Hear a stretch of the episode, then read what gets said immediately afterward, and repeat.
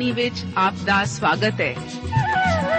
ਪ੍ਰਿਯ ਸ਼ਰੋਤਾ, ਇਹ ਸਾਚੀ ਬਾਣੀ ਕੀ ਹੈ? ਇਹ ਸਾਚੀ ਬਾਣੀ ਕਿਹਦੀ ਹੈ? ਹੋਰ ਇਹ ਸਾਨੂੰ ਕਿੱਥੇ ਮਿਲੂਗੀ? ਸ਼ਰੋਤਾ, ਇਹ ਸਾਚੀ ਬਾਣੀ ਦਾ ਸਾਡੇ ਜੀਵਨ 'ਚ ਕੀ ਲਾਭ ਹੈ? ਇਹਦਾ ਸਾਡੇ ਜੀਵਨ 'ਚ ਕੀ ਮੋਲ ਹੈ? ਇਹ ਸਾਰੇ ਪ੍ਰਸ਼ਨਾਂ ਦਾ ਉੱਤਰ ਸਾਨੂੰ ਇੱਕੋ ਹੀ ਜਗ੍ਹਾ 'ਚ ਲੱਭ ਸਕਦਾ ਹੈ। ਹੋਰ ਉਹ ਹੈ ਜੀਵਿਤ ਵਚਨ, ਧਰਮ ਸ਼ਾਸਤਰ, ਬਾਈਬਲ।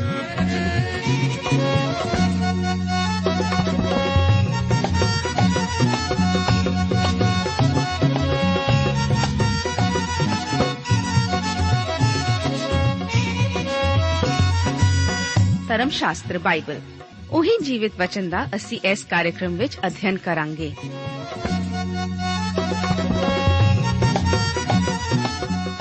ਤੇ ਹੁਣ ਪਵਿੱਤਰ ਸ਼ਾਸਤਰ ਬਾਈਬਲ ਦਾ ਅਧਿਐਨ ਸ਼ੁਰੂ ਕਰਨ ਤੋਂ ਪਹਿਲਾਂ, ਆਈਏ ਅਸੀਂ ਆਪਣੇ ਮਨਾਂ ਨੂੰ ਤਿਆਰ ਕਰੀਏ ਇਸ ਭਜਨ ਦੁਆਰਾ।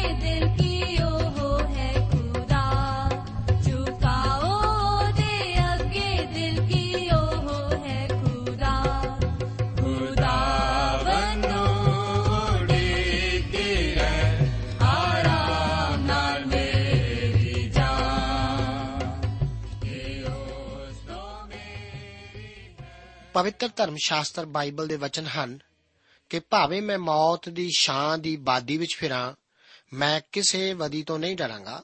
ਤੂੰ ਜੋ ਮੇਰੇ ਨਾਲ ਹੈ।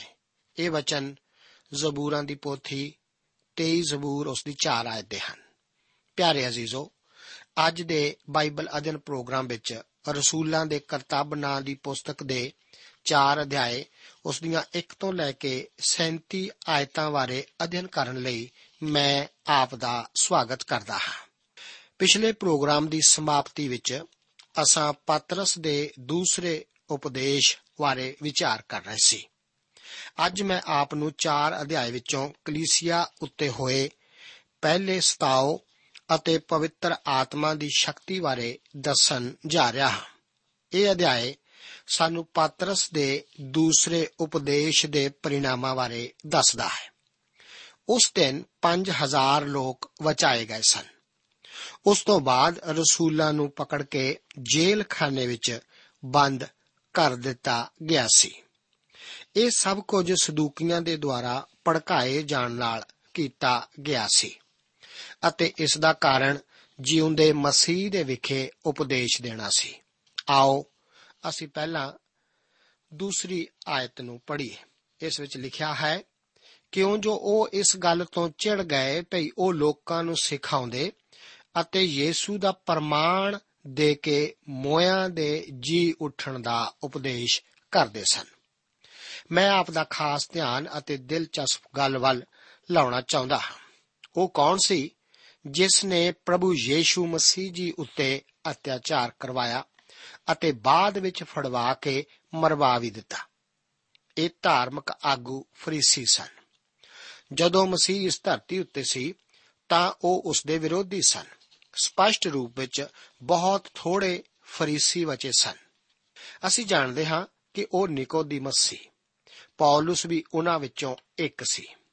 ਹੋਰ ਵੀ ਕਈ ਫਰੀਸੀਆਂ ਨੇ ਪ੍ਰਭੂ ਨੂੰ ਜਾਣਿਆ ਤੇ ਉਸ ਉੱਤੇ ਨੇਚਾ ਕੀਤੀ। ਹੁਣ ਸਦੂਕੀ ਰਸੂਲਾਂ ਦੇ ਵਿਰੋਧੀ ਬਣ ਗਏ, ਕਿਉਂਕਿ ਉਹ ਮਸੀਹ ਦੇ ਮੁੜ ਜੀਵਾਏ ਜਾਣ ਉੱਤੇ ਵਿਸ਼ਵਾਸ ਨਹੀਂ ਸੀ ਕਰਦੇ। ਅਤੇ ਰਸੂਲ ਇਸੇ ਦਾ ਹੀ ਉਪਦੇਸ਼ ਦਿੰਦੇ ਸਨ। ਡਾਕਟਰ ਬੌਬ ਸ਼ੂਲਰ ਨੇ ਕਿਹਾ ਸੀ ਕਿ ਅਸੀਂ ਮੱਛੀਆਂ ਦੇ ਤਲਾਅ ਵਿੱਚੋਂ ਮੱਛੀਆਂ ਫੜਨ ਲਈ ਬੁਲਾਏ ਗਏ ਹਾਂ, ਨਾ ਕਿ ਤਲਾਅ ਨੂੰ ਸਾਫ਼ ਕਰਨ ਲਈ। ਯੀਸੂ ਨੇ ਕਿਹਾ ਸੀ, ਉਹ ਸਾਨੂੰ ਮੱਛੀਆਂ ਫੜਨ ਵਾਲੇ ਬਣਾ ਦੇਵੇਗਾ ਅਤੇ ਇਹ ਜਗਤ ਮੱਛੀਆਂ ਫੜਨ ਵਾਲੀ ਥਾਂ ਹੈ। ਅਸੀਂ ਮੱਛੀਆਂ ਦੇ ਤਲਾਅ ਨੂੰ ਸਾਫ਼ ਕਰਨ ਲਈ ਨਹੀਂ ਬੁਲਾਏ ਗਏ। ਸਾਨੂੰ ਚਾਹੀਦਾ ਹੈ ਕਿ ਅਸੀਂ ਮੱਛੀ ਨੂੰ ਫੜੀਏ ਅਤੇ ਉਸ ਨੂੰ ਸਾਫ਼ ਕਰੀਏ। ਮੈਂ ਆਪਣੀ ਸੇਵਾ ਦੇ ਦੌਰਾਨ ਦੇਖਿਆ ਹੈ ਕਿ ਉਪਦੇਸ਼ਕ ਉਪਦੇਸ਼ ਦੇਣ ਵਾਲਿਆਂ ਦੇ ਵਿਰੋਧੀ ਨਹੀਂ। ਨਾ ਹੀ ਮੈਨੂੰ ਕਦੇ ਕਿਸੇ ਅਪਰਾਧੀਆਂ ਦੇ ਟੋਲੇ ਦੇ ਮੈਂਬਰ ਨੇ ਤੰਗ ਕੀਤਾ।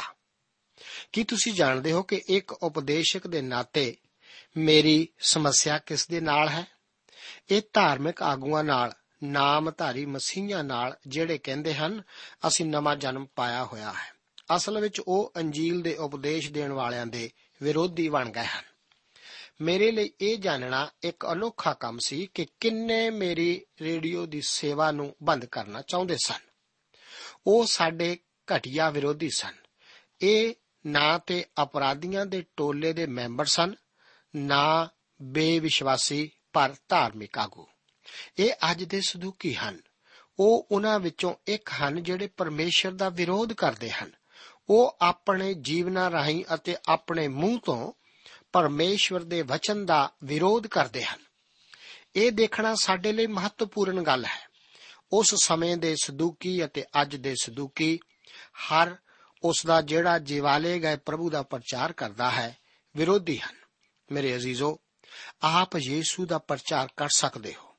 ਤੁਸੀਂ ਉਸ ਨੂੰ ਚੰਗਾ ਦਰਸਾ ਸਕਦੇ ਹੋ। ਆਪ ਦਾ ਕੋਈ ਵਿਰੋਧ ਨਹੀਂ ਕਰੇਗਾ। ਪਰ ਜਦੋਂ ਆਪ ਉਸ ਬਾਰੇ ਮਹਾਨ ਮੁਕਤੀਦਾਤਾ, ਪਾਪ ਤੋਂ ਘਿਰਣਾ ਕਰਨ ਵਾਲਾ, ਸਲੀਬ ਉੱਤੇ ਸਾਡੇ ਪਾਪਾਂ ਲਈ ਮਰਨ ਵਾਲਾ ਮਨੁੱਖ ਅਤੇ ਮਹਾ ਸ਼ਕਤੀ ਨਾਲ ਜਿਉਂਦਿਆਂ ਹੋਇਆਂ ਦੱਸਦੇ ਹੋ, ਤਾਂ ਅਤਿਆਚਾਰ ਆਪ ਦੇ ਰਸਤੇ ਅੱਗੇ ਆ ਜਾਂਦਾ ਹੈ। ਇਸ ਉਪਦੇਸ਼ ਨੂੰ ਘਿਰਣਾ ਯੋਗ ਉਪਦੇਸ਼ ਸਮਝਿਆ ਜਾਂਦਾ ਹੈ। ਜਦੋਂ ਰਸੂਲਾਂ ਨੇ ਇਹ ਉਪਦੇਸ਼ ਦਿੱਤਾ, ਯਹੂਦੀਆਂ ਨੇ ਅਤੇ ਸਦੂਕੀਆਂ ਨੇ ਉਹਨਾਂ ਨੂੰ ਫੜ ਲਿਆ। ਆਓ 3 ਅਤੇ 4 ਆਇਤਾਂ ਦੇ ਵਚਨਾਂ ਨੂੰ ਪੜ੍ਹੀਏ। ਲਿਖਿਆ ਹੈ, ਅਤੇ ਉਹਨਾਂ ਨੇ ਹੱਥ ਪਾ ਕੇ ਦੂਏ ਦਿਨ ਤੀਕਰ ਹਵਾਲਾਤ ਵਿੱਚ ਰੱਖਿਆ ਕਿਉਂ ਜੋ ਹੁਣ ਸੰਝ ਪੈ ਗਈ ਸੀ। ਪਰ ਉਹਨਾਂ ਵਿੱਚੋਂ ਜਿਨ੍ਹਾਂ ਵਚਨ ਸੁਣਿਆ ਸੀ, ਬਹੁਤਿਆਂ ਨੇ ਨੇਚਾ ਕੀਤੀ ਅਤੇ ਉਹਨਾਂ ਮਨੁੱਖਾਂ ਦੀ ਗਿਣਤੀ 5000 ਹੋ ਗਈ। ਇਹ ਸਾਰੀਆਂ ਘਟਨਾਵਾਂ ਪਾਤਰਸ ਦੇ ਉਪਦੇਸ਼ ਦੇਣ ਮਗਰੋਂ ਸੁਲੇਮਾਨ ਦੀ ਡਿਊਟੀ ਵਿੱਚ ਹੋ ਰਹੀਆਂ ਸਨ। ਜੇਕਰ ਉੱਥੇ 5000 ਮਨੁੱਖਾਂ ਨੇ ਵਿਸ਼ਵਾਸ ਕੀਤਾ, ਤਾਂ ਆਪ ਦੇ ਮਤ ਅਨੁਸਾਰ ਕਿੰਨੀਆਂ ਤੀਵੀਆਂ ਅਤੇ ਕਿੰਨੇ ਬੱਚਿਆਂ ਨੇ ਆਪ ਦੇ ਵਿਚਾਰ ਅਨੁਸਾਰ ਵਿਸ਼ਵਾਸ ਕੀਤਾ ਹੋਵੇਗਾ।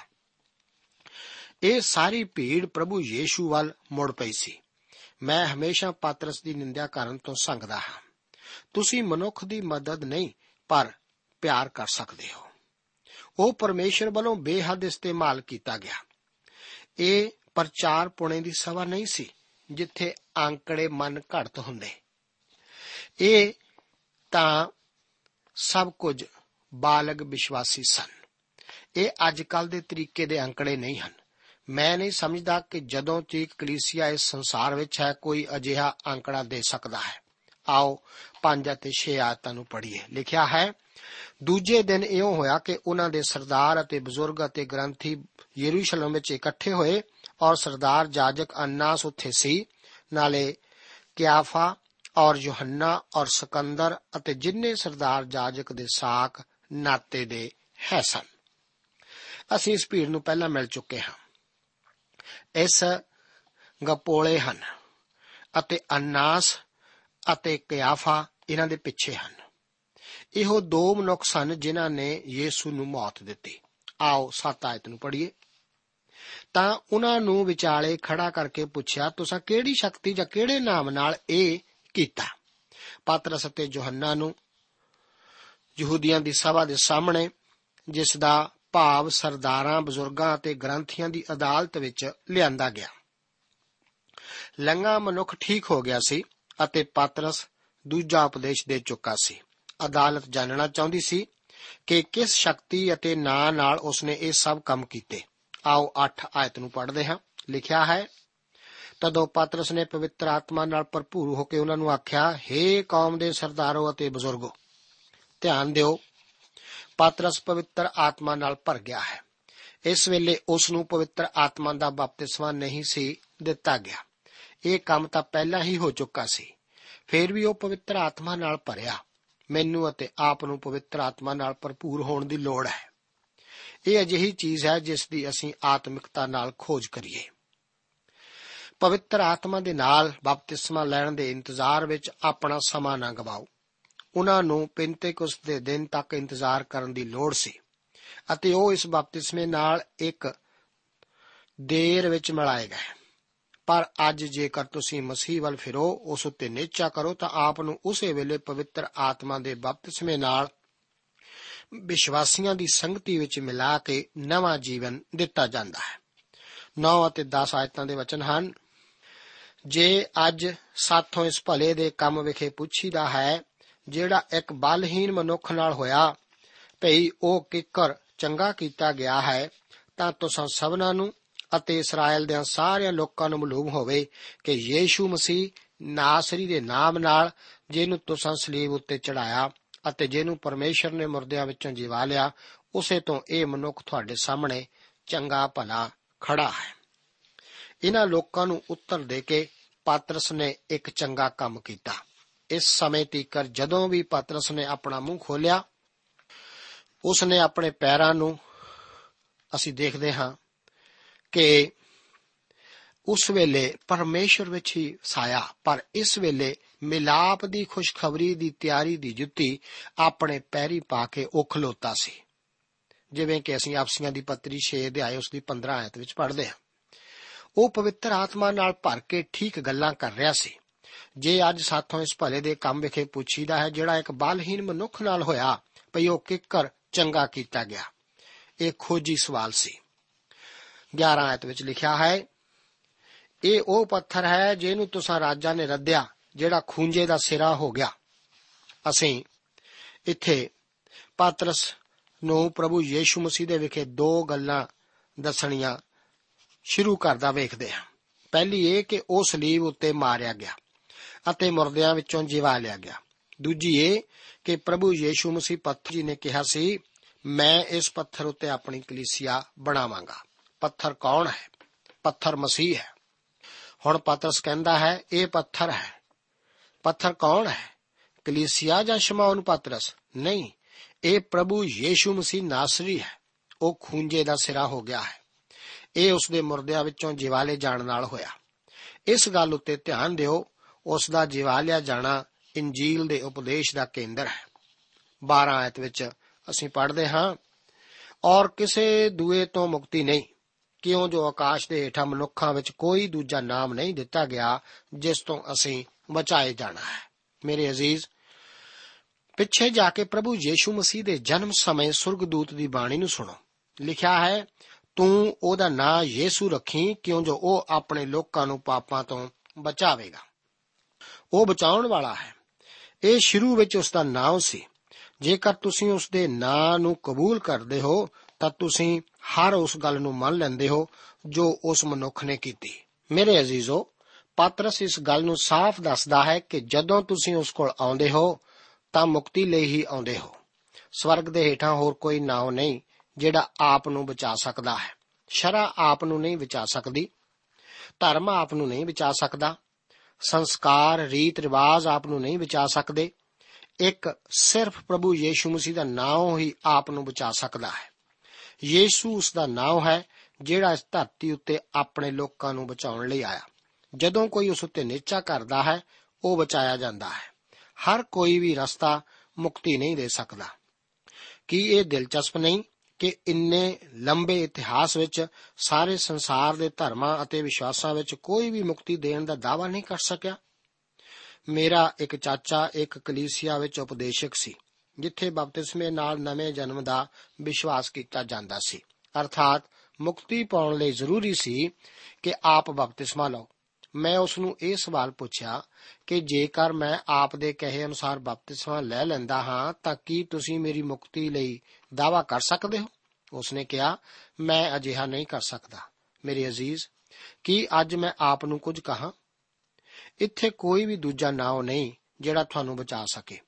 ਜੇਕਰ ਤੁਸੀਂ ਉਸ ਕੋਲ ਆਓ, ਮਸੀਹ ਉੱਤੇ ਨਿਚਾ ਕਰੋ, ਤਾਂ ਤੁਸੀਂ ਬਚਾਏ ਹੋਏ ਹੋ। ਇਹ ਆਪ ਦੀ ਮੁਕਤੀ ਦੀ ਜ਼ਮਾਨਤ ਹੈ। ਪਾਤਰਸ ਦਾ ਇਹ ਮਹਾਨ ਉਪਦੇਸ਼ ਸੀ, ਆਓ 13 ਆਇਤ ਨੂੰ ਪੜ੍ਹਦੇ ਹਾਂ। ਤਾਂ ਉਹਨਾਂ ਨੇ ਪਾਤਰਸ ਅਤੇ ਯੋਹੰਨਾ ਦੀ ਦਲੇਰੀ ਵੇਖੀ ਤੇ ਜਾਣਿਆ, ਜੋ ਉਹ ਵਿਦਵਾਨ ਨਹੀਂ, ਸਗੋਂ ਆਮ ਵਿੱਚੋਂ ਹਨ, ਤਾਂ ਅਚਰਜ ਮੰਨਿਆ। ਫਿਰ ਉਹਨਾਂ ਨੂੰ ਪਛਾਣਿਆ ਭਈ ਇਹ ਯੀਸੂ ਦੇ ਨਾਲ ਰਹੇ ਸਨ। ਵਿਦਵਾਨ ਨਹੀਂ ਸਗੋਂ ਆਮ ਵਿੱਚੋਂ ਹਨ। ਇਸ ਦਾ ਭਾਵ ਹੈ ਕਿ ਇਹ ਮਨੁੱਖ ਕਿਸੇ ਵੱਡੀ ਸਿੱਖਿਆ ਲਈ ਕਿਸੇ ਕਾਲਜ ਵਿੱਚ ਨਹੀਂ ਸੀ ਗਿਆ। ਪਰ ਉਹ ਇਹ ਸਮਝ ਗਏ ਸੀ ਕਿ ਇਹ ਯੀਸੂ ਦੇ ਨਾਲ ਸਨ। ਕਿੰਨਾ ਅਦਭੁਤ ਜੀਵਨ ਸੀ ਜਿਹੜਾ ਇਸੇ ਤਰ੍ਹਾਂ ਕਿਸੇ ਦਾ ਇਹ ਧਿਆਨ ਯੀਸੂ ਵੱਲ ਖਿੱਚ ਸਕਦਾ ਸੀ। 14 ਅਤੇ 15 ਆਇਤਾਂ ਵਿੱਚ ਲਿਖਿਆ ਹੈ, ਅਤੇ ਉਸ ਮਨੁੱਖ ਨੂੰ ਜਿਹੜਾ ਚੰਗਾ ਹੋਇਆ ਸੀ, ਉਹਨਾਂ ਦੇ ਨਾਲ ਖੜਾ ਵੇਖ ਕੇ ਇਹਦੇ ਵਿਰੁੱਧ ਕੁਝ ਨਾ ਕਹਿ ਸਕੇ, ਪਰ ਉਹਨਾਂ ਨੂੰ ਸਭਾ ਤੋਂ ਬਾਹਰ ਜਾਣ ਦਾ ਹੁਕਮ ਦੇ ਕੇ ਆਪਸ ਵਿੱਚ ਮਤਾ ਪਕਾਉਣ ਲੱਗੇ। ਕਿ ਉਹਨਾਂ ਉੱਤੇ ਪਾਤਰਸ ਦੇ ਬੋਲਣ ਦਾ ਅਸਰ ਹੋਇਆ? ਨਹੀਂ, ਉਹਨਾਂ ਉੱਤੇ ਕੋਈ ਅਸਰ ਨਹੀਂ ਹੋਇਆ। 16 ਆਇਤ ਵਿੱਚ ਲਿਖਿਆ ਹੈ, ਅਤੇ ਕਿਹਾ ਭਈ ਅਸੀਂ ਇਹਨਾਂ ਮਨੁੱਖਾਂ ਨਾਲ ਕੀ ਕਰੀਏ, ਕਿਉਂਕਿ ਇਹ ਜੋ ਉਹਨਾਂ ਤੋਂ ਇੱਕ ਪ੍ਰਤੱਖ ਨਿਸ਼ਾਨ ਹੋਇਆ ਯਰੂਸ਼ਲਮ ਦੇ ਸਾਰੇ ਰਹਿਣ ਵਾਲਿਆਂ ਉੱਤੇ ਪ੍ਰਗਟ ਹੈ ਅਤੇ ਅਸੀਂ ਇਸ ਤੋਂ ਮੁੱਕਰ ਨਹੀਂ ਸਕਦੇ। ਉਸ ਸਮੇਂ ਦੇ ਸਦੂਕੀ ਵੀ ਇਸ ਕਰਾਮਾਤ ਤੋਂ ਇਨਕਾਰ ਨਹੀਂ ਕਰ ਸਕੇ।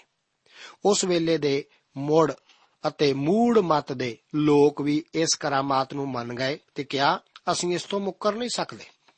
ਅੱਜ ਲੋਕ ਕਹਿੰਦੇ ਹਨ, ਉਹ ਤਾਂ ਹੀ ਵਿਸ਼ਵਾਸ ਕਰ ਸਕਦੇ ਹਨ ਜੇ ਉਹ ਕਰਾਮਾਤ ਵੇਖਣ। ਇਹ ਸੱਚ ਨਹੀਂ ਹੈ। ਇਸ ਭੀੜ ਨੇ ਵਿਸ਼ਵਾਸ ਨਹੀਂ ਕੀਤਾ ਅਤੇ ਆਪ ਦੇ ਅੰਦਰ ਵੀ ਅਜਿਹਾ ਹੀ ਸੁਭਾਅ ਹੈ, ਜਿਸ ਤਰ੍ਹਾਂ ਦਾ ਉਹਨਾਂ ਲੋਕਾਂ ਵਿੱਚ ਸੀ। ਸਮੱਸਿਆ ਮਨ ਦੀ ਸਮੱਸਿਆ ਨਹੀਂ ਹੈ, ਇਹ ਇੱਛਾ ਅਤੇ ਦਿਲ ਦੀ ਸਮੱਸਿਆ ਹੈ। ਇਹ ਦਿਲ ਹੈ ਜਿਹੜਾ ਧੋਖੇਬਾਜ਼ ਹੈ। ਵਿਸ਼ਵਾਸ ਨਾ ਕਰਨ ਦਾ ਕਾਰਨ ਪਰਮਾਣਾ ਦੀ ਘਾਟ ਨਹੀਂ, ਪਰ ਇਸ ਦਿਲ ਦੀ ਹਾਲਤ ਹੀ ਅਜਿਹੀ ਹੈ। ਹੁਣ ਉਹ ਯੋਜਨਾ ਬਣਾ ਰਹੇ ਹਨ। 17 ਅਤੇ 18 ਆਇਤਾਂ ਵਿੱਚ ਦੱਸਿਆ ਗਿਆ ਹੈ, ਪਰ ਇਸ ਲਈ ਜੋ ਲੋਕਾਂ ਵਿੱਚ ਹੋਰ ਨਾ ਖਿੰਡ ਜਾਏ, ਆਓ ਅਸੀਂ ਉਹਨਾਂ ਨੂੰ ਦਬਕਾਈਏ ਜੋ ਉਹ ਐਸ ਨਾਮ ਦਾ ਫੇਰ ਕਿਸੇ ਮਨੁੱਖ ਨਾਲ ਚਰਚਾ ਨਾ ਕਰਨ। ਤਦ ਉਹਨਾਂ ਨੂੰ ਸੱਦ ਕੇ ਤਕੀਦ ਕੀਤੀ ਕਿ ਕਦੇ ਯੀਸ਼ੂ ਦੇ ਨਾਮ ਉੱਤੇ ਨਾ ਕੂਣਾ, ਨਾ ਸਿੱਖਿਆ ਦੇਣੀ। ਪਾਤਰਸ ਅਤੇ ਯੋਹੰਨਾ ਕੋਲ ਇਸ ਦਾ ਜਵਾਬ ਸੀ। 19 ਤੋਂ 22 ਆਇਤਾਂ ਵਿੱਚ ਦੱਸਿਆ ਗਿਆ ਹੈ ਪਰ ਪਾਤਰਸ ਅਤੇ ਯੋਹੰਨਾ ਨੇ ਉਹਨਾਂ ਨੂੰ ਉੱਤਰ ਦਿੱਤਾ ਕਿ ਪਰਮੇਸ਼ਰ ਦੇ ਅੱਗੇ ਇਹ ਯੋਗ ਹੈ ਕਿ ਅਸੀਂ ਕਦੇ ਯੀਸ਼ੂ ਦੇ ਨਾਮ ਉੱਤੇ ਨਾ ਕੋਈਏ।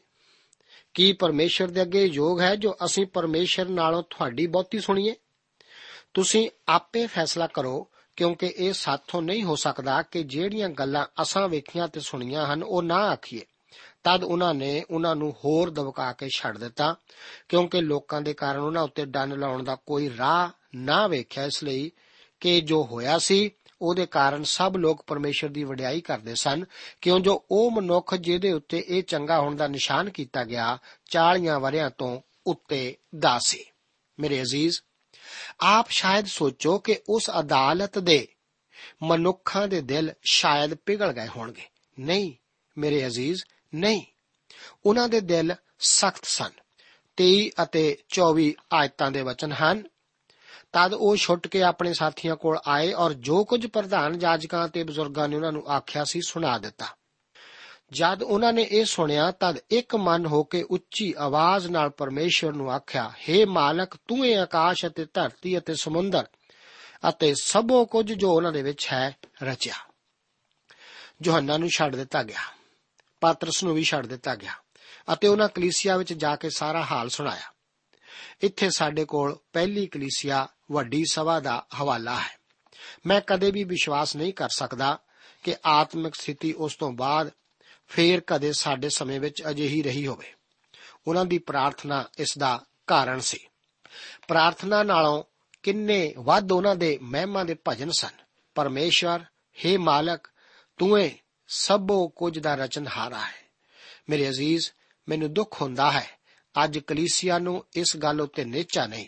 ਪਰਮੇਸ਼ਰ ਮਾਲਕ ਹੈ। ਕੀ ਆਪ ਨੂੰ ਵਿਸ਼ਵਾਸ ਹੈ ਕਿ ਯੀਸ਼ੂ ਮਸੀਹ ਹੀ ਪਰਮੇਸ਼ਰ ਹੈ? ਕੀ ਤੁਹਾਨੂੰ, ਹਾਂ ਮੇਰੇ ਅਜ਼ੀਜ਼, ਇਹ ਹੋਣਾ ਬਹੁਤ ਜ਼ਰੂਰੀ ਹੈ। ਕਲੀਸਿਆ ਨੂੰ ਅੱਜ ਵਿਸ਼ਵਾਸ ਨਹੀਂ। ਅੱਜ ਕਲੀਸਿਆ ਡਗਮਗਾ ਰਹੀ ਹੈ। ਇਸ ਦੀ ਸ਼ਕਤੀ ਸਮਾਪਤ ਹੋ ਚੁੱਕੀ ਹੈ। ਕਲੀਸਿਆ ਅੱਜ ਇੱਕ ਦੂਜੇ ਉੱਤੇ ਹਮਲੇ ਕਰਨ ਦੀਆਂ ਯੋਜਨਾਵਾਂ ਬਣਾਉਣ ਵਿੱਚ ਲੱਗੀ ਹੋਈ ਹੈ। ਹੁਣ ਕਲੀਸਿਆ ਸ਼ਕਤੀ ਦਾ ਘਰ ਨਹੀਂ ਰਹੀ। ਮੁੱਢਲੀ ਕਲੀਸਿਆ ਨੂੰ ਇਸ ਗੱਲ ਦਾ ਵਿਸ਼ਵਾਸ ਸੀ ਕਿ ਯੀਸ਼ੂ ਹੀ ਪਰਮੇਸ਼ਵਰ ਹੈ। ਉਹਨਾਂ ਨੇ ਦੂਜੇ ਜ਼ਬੂਰ ਦਾ ਹਵਾਲਾ ਦਿੱਤਾ।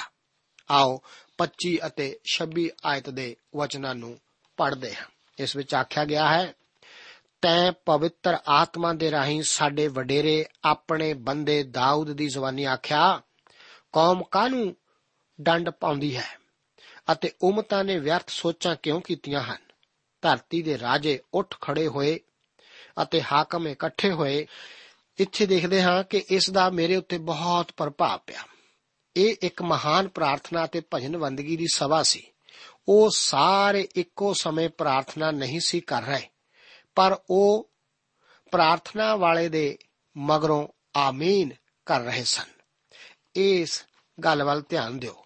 ਉਹਨਾਂ ਨੇ ਸਤਾਏ ਜਾਣ ਤੋਂ ਰੋਕਣ ਲਈ ਪ੍ਰਾਰਥਨਾ ਨਹੀਂ ਕੀਤੀ। ਉਹਨਾਂ ਨੇ ਇਸ ਵਿੱਚ ਬਣੇ ਰਹਿਣ ਲਈ ਸ਼ਕਤੀ ਲਈ ਪ੍ਰਾਰਥਨਾ ਕੀਤੀ। ਉਹਨਾਂ ਨੇ ਦਲੇਰੀ ਨਾਲ ਵਚਨ ਸੁਣਾਉਣ ਦੀ ਸ਼ਕਤੀ ਮੰਗੀ। ਉਹਨਾਂ ਨੇ ਦਲੇਰੀ ਨਾਲ ਵਚਨ ਸੁਣਾਉਣ ਲਈ ਪ੍ਰਾਰਥਨਾ ਕੀਤੀ। ਮੇਰੇ ਅਜ਼ੀਜ਼, ਸ਼ੁਰੂ ਦੀ ਕਲੀਸਿਆ ਅੱਜ ਦੀ ਕਲੀਸਿਆ ਨਾਲੋਂ ਕਿਤੇ ਭਿੰਨ ਸੀ। ਆਓ 30 ਆਇਤ ਨੂੰ ਪੜ੍ਹਦੇ ਹਾਂ। ਇਸ ਵਿੱਚ ਲਿਖਿਆ ਹੈ, ਜਦੋਂ ਤੂੰ ਆਪਣਾ ਹੱਥ ਚੰਗਾ ਕਰਨ ਨੂੰ ਲੰਮਾ ਕਰੇ ਅਤੇ ਤੇਰੇ ਪਵਿੱਤਰ ਸੇਵਕ ਯੀਸ਼ੂ ਦੇ ਨਾਮ ਤੋਂ ਨਿਸ਼ਾਨ ਅਤੇ ਅਚੰਭੇ ਪ੍ਰਗਟ ਹੋਣ। ਸ਼ੁਰੂ ਦੀ ਕਲੀਸਿਆ ਦੀ ਸ਼ਕਤੀ ਨੂੰ ਵੇਖੋ। 31 ਆਇਤ ਵਿੱਚ ਦੱਸਿਆ ਗਿਆ ਹੈ, ਜਦ ਉਹ ਬੇਨਤੀ ਕਰ ਹਟੇ ਤਾਂ ਉਹ ਥਾਂ ਜਿੱਥੇ ਉਹ ਇਕੱਠੇ ਹੋਏ ਸਨ ਹਿੱਲ ਗਿਆ ਅਤੇ ਸਭੋ ਪਵਿੱਤਰ ਆਤਮਾ ਨਾਲ ਭਰਪੂਰ ਹੋ ਗਏ ਔਰ ਪਰਮੇਸ਼ਰ ਦਾ ਵਚਨ ਦਲੇਰੀ ਨਾਲ ਸੁਣਾਉਣ ਲੱਗੇ। ਇਹ ਕਲੀਸਿਆ ਦੀ ਸਥਿਤੀ ਸੀ, ਜਿਸ ਨੇ ਇਹ ਸੰਭਵ ਕਰ ਦਿਖਾਇਆ। ਆਓ 32 ਆਇਤ ਵਿੱਚ ਪੜ੍ਹਦੇ ਹਾਂ। ਨੇਚਾ ਕਰਨ ਵਾਲਿਆਂ ਦੀ ਮੰਡਲੀ ਇੱਕ ਮਨ ਅਤੇ ਇੱਕ ਜਾਨ ਸੀ ਔਰ ਕਿਸੇ ਨੇ ਆਪਣੇ ਮਾਲ ਵਿੱਚੋਂ ਕਿਸੇ ਚੀਜ਼ ਨੂੰ ਆਪਣੀ ਨਹੀਂ ਆਖਿਆ, ਪਰ ਉਹ ਸਾਰੀਆਂ ਵਸਤਾਂ ਵਿੱਚ ਭਾਈਵਾਲ ਸਨ। ਇਹ ਜ਼ਿਆਦਾ ਸਮੇਂ ਤੱਕ ਇਸ ਤਰ੍ਹਾਂ ਨਹੀਂ ਰਿਹਾ ਸੀ। ਇੱਕ ਦਮ ਕਲੀਸਿਆ ਵਿੱਚ ਇਹ ਹੋਣ ਲੱਗਾ। 33 ਆਇਤ ਦੇ ਵਚਨ ਹਨ, ਅਤੇ ਰਸੂਲ ਵੱਡੀ ਸ਼ਕਤੀ ਨਾਲ ਪ੍ਰਭੂ ਯੀਸ਼ੂ ਮਸੀਹ ਦੇ ਜੀ ਉਠਣ ਦੀ ਸਾਖੀ ਦਿੰਦੇ ਸਨ ਔਰ ਉਹਨਾਂ ਸਭਨਾਂ ਉੱਤੇ ਵੱਡੀ ਕਿਰਪਾ ਸੀ। ਇੰਜੀਲ ਦਾ ਉਪਦੇਸ਼ ਦੇਣ ਲਈ ਇਸੇ ਤਰ੍ਹਾਂ ਦੇ ਦਿਲ ਦੀ ਲੋੜ ਹੈ। ਅੱਗੇ 34 ਤੋਂ ਲੈ ਕੇ 37 ਆਇਤਾਂ ਦੇ ਵਚਨ ਹਨ। ਉਹਨਾਂ ਵਿੱਚੋਂ ਕਿਸੇ ਨੂੰ ਘਾਟਾ ਨਾ ਸੀ। ਇਸ ਲਈ ਕਿ ਜਿਹੜੇ ਜ਼ਮੀਨਾਂ ਅਤੇ ਘਰਾਂ ਦੇ ਮਾਲਕ ਸਨ, ਉਹ ਉਹਨਾਂ ਨੂੰ ਵੇਚ ਕੇ ਵਿਕੀਆਂ ਹੋਈਆਂ ਵਸਤਾਂ ਦਾ ਮੁੱਲ ਲਿਆਉਂਦੇ ਅਤੇ ਰਸੂਲਾਂ ਦੇ ਚਰਨਾਂ ਉੱਤੇ ਧਰਦੇ ਸਨ ਅਤੇ ਹਰੇਕ ਨੂੰ ਉਹਦੀ ਲੋੜ ਅਨੁਸਾਰ ਵੰਡ ਦਿੰਦੇ ਸਨ। ਯੂਸਫ, ਜਿਹਦਾ ਰਸੂਲਾਂ ਨੇ ਬਰਨਾਵਾਸ ਅਰਥਾਤ ਉਪਦੇਸ਼ ਦਾ ਪੁੱਤਰ ਨਾਉ ਧਰਿਆ ਜਿਹੜਾ ਇੱਕ ਲੇਵੀ ਅਤੇ ਜਨਮ ਦਾ ਕੁਪਰੂਸੀ ਸੀ, ਉਹਦੇ ਕੋਲ ਕੁਝ ਜ਼ਮੀਨ ਸੀ, ਸੋ ਉਹਨੂੰ ਵੇਚ ਕੇ ਮੁੱਲ ਦਾ ਰੁਪਿਆ ਲਿਆਂਦਾ ਅਤੇ ਰਸੂਲਾਂ ਦੇ ਚਰਨਾਂ ਉੱਤੇ ਧਰਿਆ। ਪਿਆਰੇ ਅਜ਼ੀਜ਼ੋ, ਪਰਮੇਸ਼ਵਰ ਦੇ ਵਚਨ ਨੂੰ ਇੱਕ ਵਾਰ ਫਿਰ ਸੁਣੋ। ਲਿਖਿਆ ਹੈ, ਉਹਨਾਂ ਵਿੱਚੋਂ ਕਿਸੇ ਨੂੰ ਘਾਟਾ ਨਾ ਸੀ। ਇਸ ਲਈ ਕਿ ਜਿਹੜੇ ਜ਼ਮੀਨਾਂ ਅਤੇ ਘਰਾਂ ਦੇ ਮਾਲਕ ਸਨ, ਉਹ ਉਹਨਾਂ ਨੂੰ ਵੇਚ ਕੇ ਵਿਕੀਆਂ ਹੋਈਆਂ ਵਸਤਾਂ ਦਾ ਮੁੱਲ ਲਿਆਉਂਦੇ। ਅਤੇ ਰਸੂਲਾਂ ਦੇ ਚਰਨਾਂ ਉੱਤੇ ਧਰਦੇ ਸਨ ਅਤੇ ਹਰੇਕ ਨੂੰ ਉਹਦੀ ਲੋੜ ਅਨੁਸਾਰ ਵੰਡ ਦਿੰਦੇ ਸਨ। ਇਸ ਤਰ੍ਹਾਂ ਦਾ ਜੀਵਨ ਕਲੀਸਿਆ ਦੀ ਆਤਮਿਕ ਸਥਿਤੀ ਕਾਰਨ ਬਹੁਤ ਥੋੜੇ ਸਮੇਂ ਤੱਕ ਹੀ ਰਿਹਾ। ਇਹ ਕਹਿਣਾ ਮੂਰਖਤਾ ਭਰਿਆ ਹੋਵੇਗਾ, ਜੇਕਰ ਅਸੀਂ ਕਹੀਏ ਕਿ ਸਾਨੂੰ ਕਲੀਸਿਆ ਵਿੱਚ ਅਜਿਹਾ ਕਰਨਾ ਚਾਹੀਦਾ ਹੈ। ਜੇਕਰ ਅਸੀਂ ਕੋਸ਼ਿਸ਼ ਕਰੀਏ ਤਾਂ ਸਾਨੂੰ ਬੜੀ ਵੱਡੀ ਸਮੱਸਿਆ ਦਾ ਸਾਹਮਣਾ ਕਰਨਾ ਪਵੇਗਾ। ਅਜਿਹਾ ਕਿਉਂ? ਕਿਉਂਕਿ ਸਭ ਤੋਂ ਪਹਿਲਾਂ ਆਤਮਿਕ ਰੀਤੀ ਨਾਲ ਸਾਡਾ ਇੱਕ ਹੋਣਾ ਜ਼ਰੂਰੀ ਹੈ। ਇਹ ਬਹੁਤ ਜ਼ਰੂਰੀ ਹੈ। ਅਤੇ ਅੱਜ ਅਜਿਹਾ ਨਹੀਂ ਹੋ ਸਕਦਾ। ਮੇਰੇ ਅਜ਼ੀਜ਼, ਸਾਨੂੰ ਪ੍ਰਭੂ ਯੀਸ਼ੂ ਮਸੀਹ ਜੀ ਦੇ ਨੇੜੇ ਹੋਣ ਦੀ ਲੋੜ ਹੈ। ਬਰਨਾਬਾਸ ਦੇ ਬਾਰੇ ਅਸੀਂ ਅਗਲੇ ਪ੍ਰੋਗਰਾਮ ਵਿੱਚ ਦੇਖਾਂਗੇ। ਅੱਜ ਦਾ ਪ੍ਰੋਗਰਾਮ ਦਾ ਸਮਾਂ ਸਮਾਪਤ ਹੁੰਦਾ ਹੈ। ਪ੍ਰਭੂ ਆਪ ਨੂੰ ਇਹਨਾਂ ਵਚਨਾਂ ਨਾਲ ਅਸੀਸ ਦੇਵੇ। ਜੈ ਮਸੀਹ ਦੀ। ਦੋਸਤੋ, ਸਾਨੂੰ ਉਮੀਦ ਹੈ ਕਿ ਇਹ ਕਾਰਜਕ੍ਰਮ ਤੁਹਾਨੂੰ ਪਸੰਦ ਆਇਆ ਹੋਵੇਗਾ ਤੇ ਇਹ ਕਾਰਜਕ੍ਰਮ ਸੁਣ ਕੇ ਤੁਹਾਨੂੰ ਬਰਕਤਾਂ ਮਿਲੀਆਂ ਹੋਣਗੀਆਂ। ਜੇ ਤੁਸੀਂ ਇਹ ਕਾਰਜਕ੍ਰਮ ਦੇ ਬਾਰੇ ਕੁਝ ਪੁੱਛਣਾ ਚਾਹੁੰਦੇ ਹੋ, ਤੇ ਸਾਨੂੰ ਇਸ ਪਤੇ ਤੇ ਲਿਖੋ। Programme Sachi Bani, post box number 1715 sector 36 Chandigarh 160036 ਪਤਾ ਇੱਕ ਵਾਰ ਫੇਰ ਸੁਣ ਲਓ programme Sachi Bani post box number 1715 sector 36 Chandigarh 160036 ਸਾਡਾ ਈਮੇਲ ਪਤਾ ਹੈ punjabi.ttb@twr.in ਪਤਾ ਇੱਕ ਵਾਰ ਫੇਰ ਸੁਣ ਲਓ punjabi.ttb@twr.in ਹੁਣ ਸਾਡੇ ਪ੍ਰੋਗਰਾਮ ਦਾ ਸਮੇਂ ਸਮਾਪਤ ਹੁੰਦਾ ਹੈ। ਉਮੀਦ ਹੈ ਅਗਲੇ ਪ੍ਰੋਗਰਾਮ ਵਿੱਚ ਤੁਹਾਡੇ ਨਾਲ ਫੇਰ ਪੇਂਟ ਹੋਏਗੀ। ਰੱਬ ਤੁਹਾਨੂੰ ਬਰਕਤ ਦੇ।